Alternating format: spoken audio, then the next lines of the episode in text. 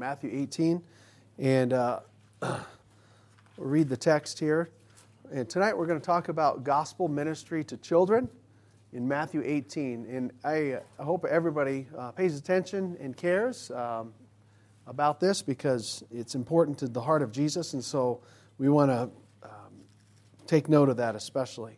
Matthew 18, Matthew 18, and we'll read verses 10 to 14 and again, the theme here of the, text is gospel ministry to children. And we'll do two things in this message. We'll take note of the main points that Jesus makes in, these, in this passage. And then the second thing we will do is we'll make four points that relate to, for us, in having a plan to share the gospel, okay? All right?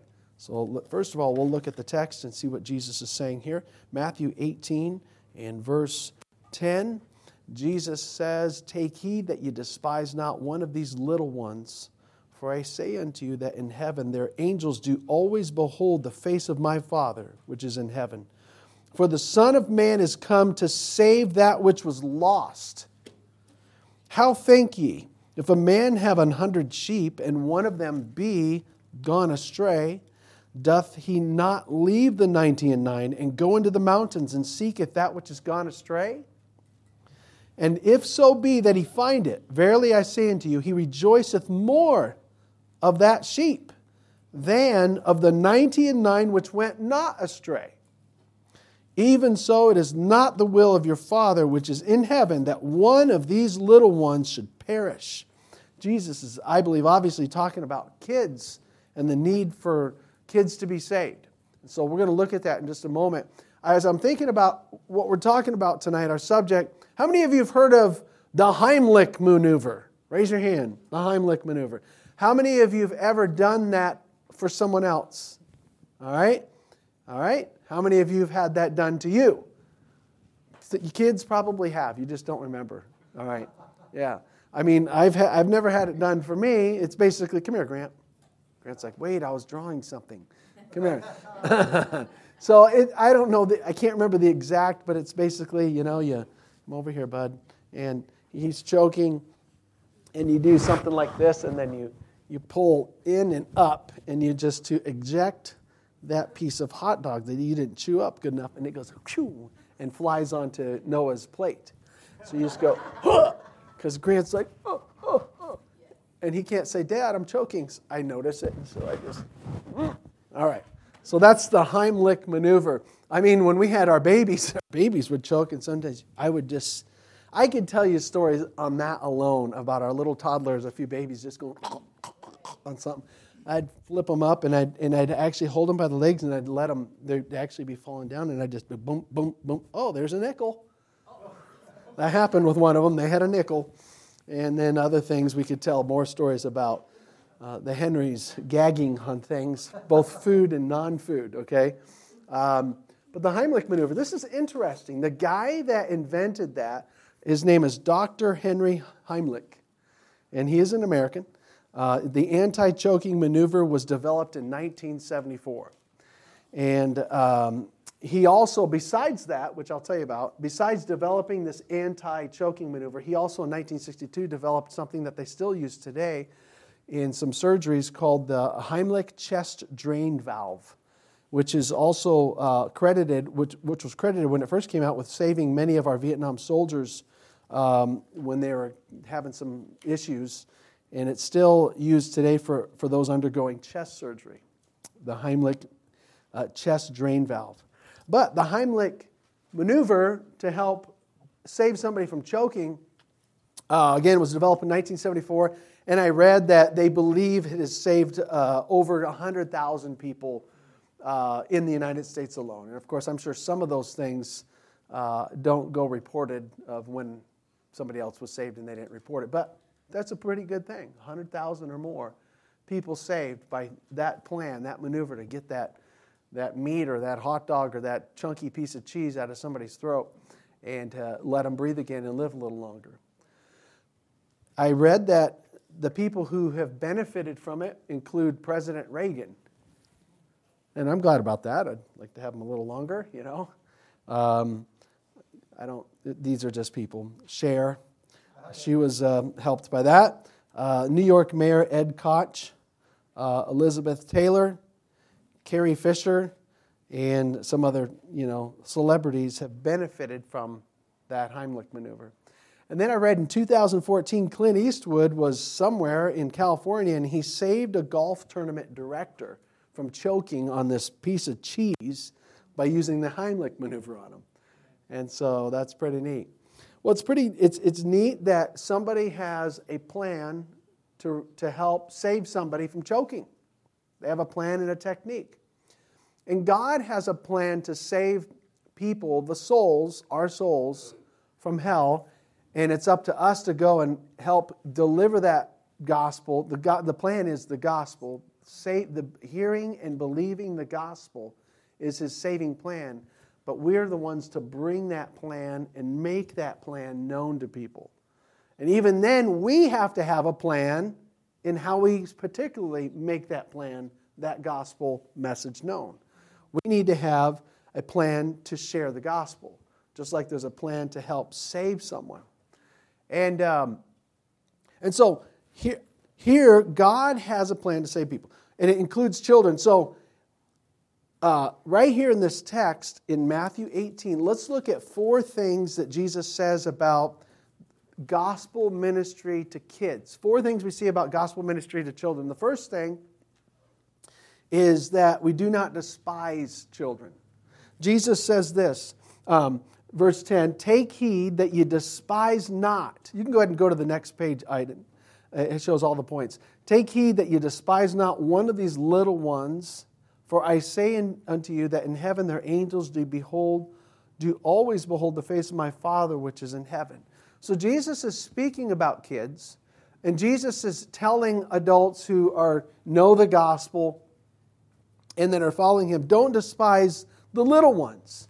Um, that is, don't overlook ministry to kids. Sometimes what, you know, when we, my wife and I, you see this at church. We do this all the time as parents. I, you do it, I do it.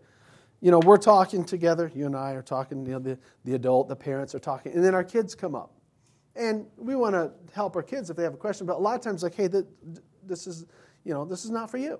You know, I'm having a conversation about something pertaining to uh, whatever else, and this isn't for you. And we just just wait, you know. And uh, sometimes my kids they want to might want to interject. They're like, no, no, no, this not on this one. And and that's fine on our, a lot of our conversations. But with the gospel, Jesus says, as far as the gospel, no, don't despise them. They they're a part of this conversation, is what Jesus is saying. They're a part of that and not to be overlooked. There's a lot of uh, people that have. How many of us were saved before age 15? Before age 15, okay?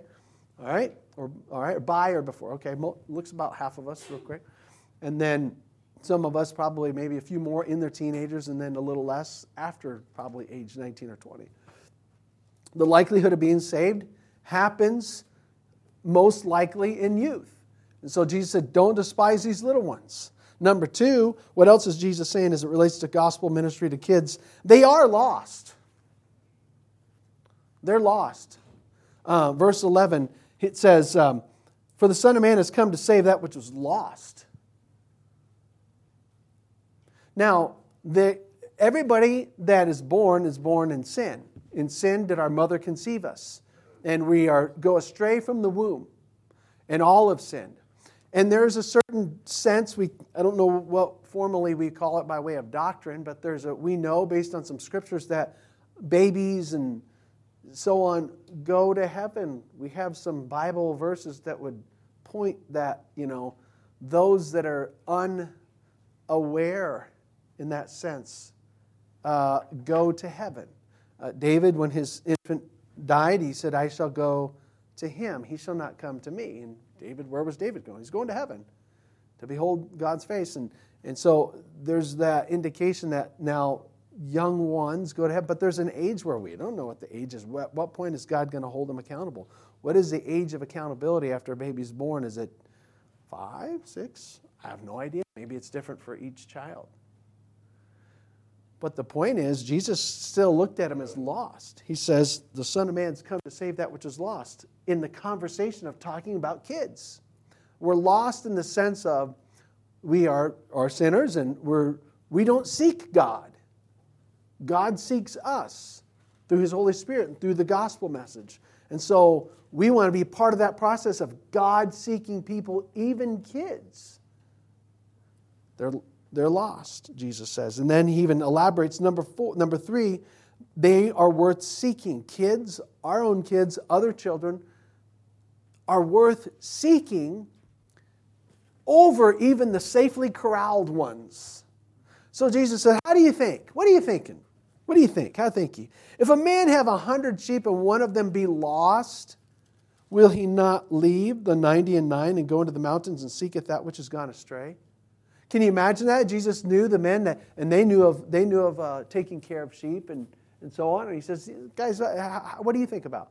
If one of your sheep, they're corralled, they're taken care of, but one of them's gone astray, aren't you going to leave those and go look for the one? Yeah, because he, the idea is they're already, they're already congregated together, they're corralled. There's probably an under shepherd that would take care of them if they're not corralled. Absolutely, I'll spend all my time looking for one lost sheep. And then he says, and when he findeth it, look what it says. Verse 13, and if so be he find it, verily I say unto you, he rejoiceth more of that sheep than of the ninety and nine which went not astray. In other words, the shepherd has the hundred sheep, one of them's lost. He's like, all right, I gotta go, I gotta go find this one. You under shepherd, see to these. And he goes and he goes and he goes and he goes and he brings it back. He's like, I'm so happy I found this sheep. And it could be like, well, you already got 99. What's the big deal? Yeah, but they're already fine. I'm so happy we recovered one. You know, sometimes I get like that. I love, I love, and I think all of us love to see these, these seats filled, right? We all do, and there should be more people tonight here. And so I love that, and that is thrilling, but I love even more when one person is saved in or out of a service, or in my car, or at my house, or anywhere. I love that more. Kid or adult in this case. Um, and that's what Jesus is saying. And then as it relates to children, he's saying it is worth it to have, you got a stable kids class, fine. It's worth it to cut out time to go look for one more kid that's lost and lead them to the Lord or bring them under the sound of the gospel. That's worth it. And that's why sometimes, like even next Sunday night, and it's just a small thing, I'm like, we don't need a service. We're being fed enough. Let's go canvassing. And that's why we, we need to put the emphasis we got to keep our, our balance. You know, there's a balance of we, we need to eat, we need to worship spiritually, but we need to go after other people. And I think uh, I need to help us be balanced a little more on the other end. But Jesus is saying going after them is worth it. Seeking them is even one is worth it. And then number four, the fourth thing he says, it is not God's will, verse 14, that any should perish that one should perish. Look what it says in verse 14. Even so, it is not the will of your Father, which is in heaven, that one of these little ones should perish. That's interesting. It's not God's will that one child go on without Christ and not be saved, and then one day perish, young or old. It's not His will, it's not His desire. So it shouldn't be my desire Whatever God's desires are, I want to adapt in mine and let them come out of me. That's kind of how we need to look at life. So that is what Jesus is saying from this text. Let's go to the next slide here. And so to translate that for us, for Royal View Baptist Church today, this month, this year, is I want to, we need to kind of have a communication plan for gospel to kids. And so I'm just going to talk through a couple of these things. The, the communication plan to communicate the gospel to kids is number one, communicate. we have to say the gospel. Um, we have to, I mean, I have to say it when I'm preaching. When we have our weekly kids' classes, it's got to be put in there somehow, some way, with some frequency. But particularly for Bible time, every time. The way this is designed is that you don't know, you might get one kid visiting that one day and not come back again. We got to get the gospel in our lessons, in our missionary stories, in the preschool, in the primary, in the junior, the Bible time evangelists for the evening, they'll do it. We have to communicate the gospel. I didn't get the Bible text up here, uh, but Mark 16, Jesus said to every creature, every creature needs to hear the gospel. Go into all the world and preach the gospel to every creature. And then 1 Corinthians 9 says, Woe unto me if I preach not the gospel. And um, I, I told you one time I had a guy, I did a, we did a funeral, and, I, and I have to pinch myself to make sure that I, you know, I just stay sober. I want that sober mind that Paul communicated in 1 Corinthians 9, where he says, Woe unto me if I preach not the gospel. But I got a, had the privilege of doing a funeral one time for one of the Spanish ministry families, and it was a grandmother that died, but the grandmother was, was saved, and we did this. There was a, a building we used over here on, I don't know, somewhere in Mesa, maybe Broadway, Recker. We used a building for a memorial service, and I got to do this uh, memorial service. Jose was there. We translated. It was packed. There was a lot of people there. Um, family of this of this lady, and uh, our some of our Spanish ministry members and attendees, and then a bunch of other people. And I'm like, this is great. I love that. I mean, I don't. Nobody wants anybody dying, but a wedding. You get a short, you know, short little bit you can get at a wedding. Get the gospel in there. It's easy to segue. In the funeral, there's a way you could get the gospel in 20 seconds if you need to. Um, but I had more than that, and they were listening. I was like, "This is great." And so we we we talked about life and death and eternity, and and then just got to give the um, sin fighting gospel because that's what it does, right? And dealing gospel, and that's what we did, and communicated it, and then let it go. And the rest of the service went on. Somebody sang, somebody did testimony, whatever. And I went to the back, and I stood back at this at the back, and there was a guy that was like the funeral home guy that was going to take the body or whatever. And, he, and, I, and I stood at the back, I was at the back, and I'm looking toward the front, and he's right there. And, and um, I was just standing there and letting the rest of the service go. And he goes, I'm glad somebody preached the gospel. I was like, oh, yeah. And he said, I go to these all the time and I hear a whole bunch of him hawing around and this and that, but I don't hear the gospel. And I started going, yeah. And then right away, that verse, woe unto me if I preach not the gospel. There's nothing to glory up there. It's like, I better, if I'm even deformed in the face, and I mean this, and I can make a noise, I better do that. And so, um, and so, you know, look, Okay, so we have, so all right, we got to get it in there. You got kids listening. We're going to have teenagers listening. Say that gospel. We're busted in sin, every last one of us. And there's a consequence for that hell and the lake of fire. And Jesus came to intervene there to stop that. He had to make a payment that you couldn't pay for. God commends his love for us. He did it out of love, that while we were sinners, Christ died for us. And so that if you confess with your mouth the Lord Jesus, this is a sincere issue. And believe in your heart that God hath raised him from the dead, you will be saved. For whoever will call upon the name of the Lord shall be saved. Does anybody want to do that? And that's what you do. First communicate it, and then we somehow invite a response. Um, you know, in, in, class, and or it, will be done in the rally, and and um, obviously sometimes the pastor does. But there's some way where you can say, here's the gospel. Now you can respond. It's free. Believe. You can believe at your seat. Do you want to believe? Today is the day of salvation. Or do you want to come? Come forward and talk to Miss So and so. She's ready to counsel you, little ladies. Uh, come forward and talk to Brother Adam, teens. He can talk to you about the Lord after the, the teen service. And there'll be a inviting. You say, what is this invitation stuff? That's just some kind of man made thing of modern evangelism in America in the last couple hundred years. It's really not. There's some techniques that maybe are, but do you know Jesus did invitations? He said he stood on that great day of the feast when there's a bunch of people around and there was a water issue, and he said, Come! If anybody's thirsty, come unto me and drink, he said. There was this invitation from the Lord Jesus Christ. The Lord even says in the Old Testament, Come now, let us reason together, saith the Lord. Though your sins be as scarlet, they shall be white as snow. Though they be red like crimson, they shall be as wool. God is an inviting God. There's a verse in, um, or oh, oh, even Matthew 11, 28. Jesus said, Come to me, all you that weary and are heavy laden, I will give you rest.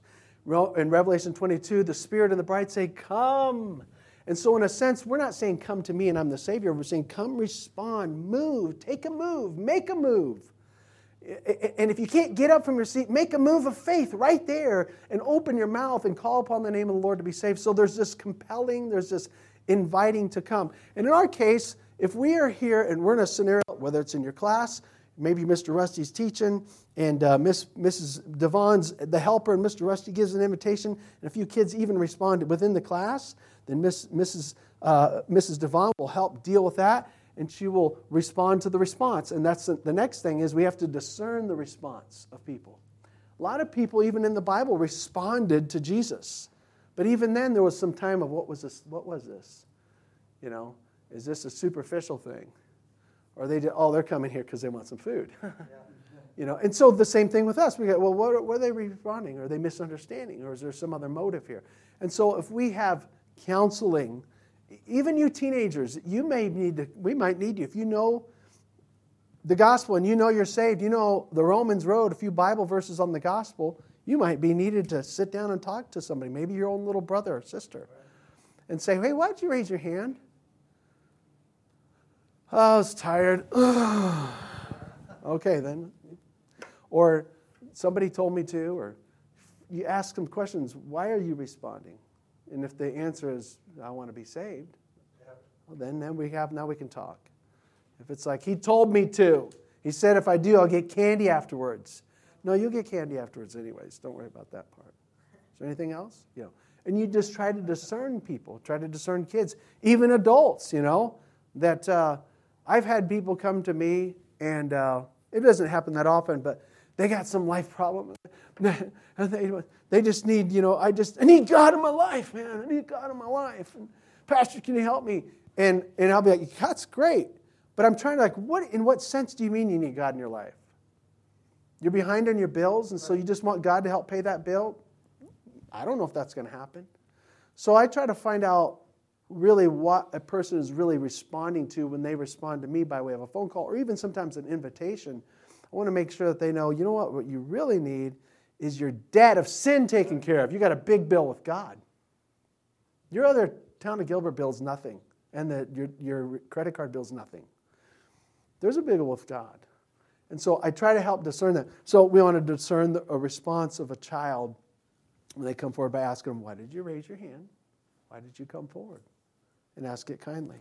And you'll be able to go from there. And then the, and the fourth thing is we counsel, whenever you sit down to counsel, even though the gospel has been given, if you get one on one with somebody, and by the way, let me stop a second. A person could get saved right after this. They don't have to even go through all that. I was. Let me, let me just stop right here. I heard the gospel from my mother. I heard it in my Christian school. I heard it in my Sunday school. And I bowed my head to, and prayed to accept Christ in my Sunday school class at Tri City Baptist Church in like 1979. And then later on, like a month or so later, I was in their junior church. And I don't even know who was teaching, but I, they had an invitation. And I responded, to, it was large junior church. I, re- I remember coming forward and responding, and I went in, they, somebody sat down with me and counseled me in, in the little room, room there. And after I counsel, they counseled with me, I'm like, and they prayed with me, but after I was done, I'm like, I, I knew I did that. That's exactly what I did when I was in kindergarten a month ago. And that's what I knew. But I'm glad somebody took a little time with me.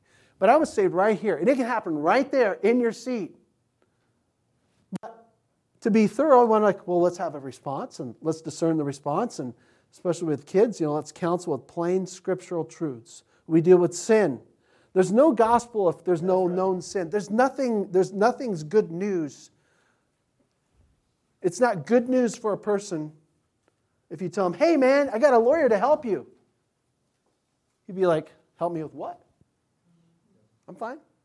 That's how it is when people preach the gospel without making sin known.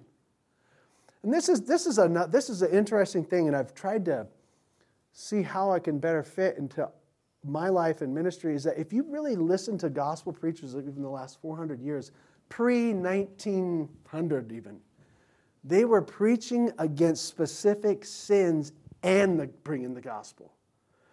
Um, preaching against and, and bring, bearing out the law of God and bringing the gospel because they're making what, is the, what does it say? Uh, Paul talks about the law is our schoolmaster to bring us to Christ. And so when it translates down to me sitting down and talking, even with one of my boys or my girls, when I've got to lead them to the Lord, you know, well, God says, why do you, you want to be saved? Why? Because I want to go to heaven when I die. Oh, that's good. Is there anything wrong with you? I'm just not saved. I know, but is there something wrong with you? I just need Jesus. Why? So we might have to work with that. Like, do you ever lie to mom? You know, and you walk through that. This is it, it, it is very serious truth, but it needs to be translated down to the heart of that child. And at some level, even a child needs to be convicted of their sin. Like, yeah, you've sinned. You've done it willfully. You willfully lied. You've willfully stolen. That's why we need to have Jesus. Not so that we can say, tell our friends, I'm saved and see it's in my Bible. It's all personal between you and God. And so we make sin known. They have uh, Romans 3:10, Romans 3:23, all have sinned. There's none righteous, no not one, and the wages of sin is death. What kind of sins have you done? I, I would actually deal that with an old an adult, a teenager, or a child. I you know, here's some sins I've done. And I name them, basically contrast myself with the Ten Commandments. Again, otherwise, see, nobody, I want to skip over that part. Let's get to the sugar. But we got to get to the law breaking and then deal with that. Now, the good news is good news when you see there's a Savior to, to answer the sin issue. And so, therefore, the wages of sin is death. But the gift of God, Romans 6.23, is eternal life through Jesus Christ our Lord. So the Savior did what? He went to the cross, he was buried, and he rose again, so that if you, in simple faith, the next thing, confess with your mouth, that's evidence of that faith, the Lord Jesus, and believe in your hearts, not just saying it, but it's genuine from within, that God hath raised him from the dead, thou shalt be saved. You want to confess with your mouth Jesus did and tell him you want to be saved and call on him? I think so. Well, then we can let you do that. Maybe you can, and then at that point, if a person's ready to have faith, whether it's adult, teen, or a child, I'll pray for them, and I'll, oftentimes I'll just let them pray in their own words. Call out to Jesus, tell them what you believe, and tell them you, you're asking Him to save you. You're trusting in Him. And that is basically some basic steps to lead somebody to the Lord. Watch this. It's a basic plan some people to keep people from choking on their own sin nature and dying. Right? right? Heimlich had a, he had a plan, something to help people. And so we got to have some kind of plan. And so I, I want to encourage us with this. Um, there, I read something, and we'll close here. It was really interesting to me to read this about this guy, Henry Heimlich. Um, not because his name's Henry, such a wonderful name, but I realized that. So he was. He actually died in um, May something, 2016. So what is that? Six years ago, he just died, and uh, he was like 96 years old. So in the 60s, he invented this method of for the long thing, and then anti choking method in 1974, lived, you know, 40 something years after that. And so many people used it, and it's rescued so many people. in the last year of his death, pardon me, he died not in May, it was December of 2016. In May of 2016, he was in a retirement home himself.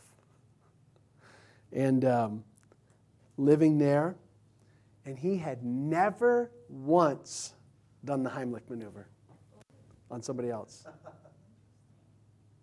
For real. Maybe on a mannequin or something. He had never once done it. But here he is in his retirement home, probably at the community center. Somebody is finishing their shuffleboard game. I don't know. And there's this lady starts choking on some meat with some bone or some bone in it. Another 80 something year old lady is choking. And of all people near her, Dr. Henry Heimlich, 96 years old. This is a true, you can look this up. Uh, and he said, and sure enough, he opposed, he helped her. But afterwards, he said, I didn't know I could really do it until the other day. And referring to this day I'm telling you about, and she was took and he went did the maneuver on her. And that bony piece of meat came flying out, and she was rescued by the inventor of it. And uh, it just, it, it, to, and, and he, he died later that year in a Cincinnati hospital. But it, to me, it made me think, you know, it's like you, you, we have, sometimes we have a good plan, but we never actually get to execute it. And he got to execute a good plan. It's just let's pray to God, say, God, I have a plan. I, I see here's a good plan to share the gospel. Give me the opportunity to actually execute it with somebody. I'm learning Bible verses. Give me a chance before, before the end of this year to sit down and help somebody be delivered by sharing them the gospel, be delivered from their guilt of sin and, and have a genu- lead them to a genuine heart faith in Jesus. That's what we want to do. I pray God would help us, and I pray He helps us especially be ready to deal with kids of whom Jesus is very obviously, you see the Bible, cared about. So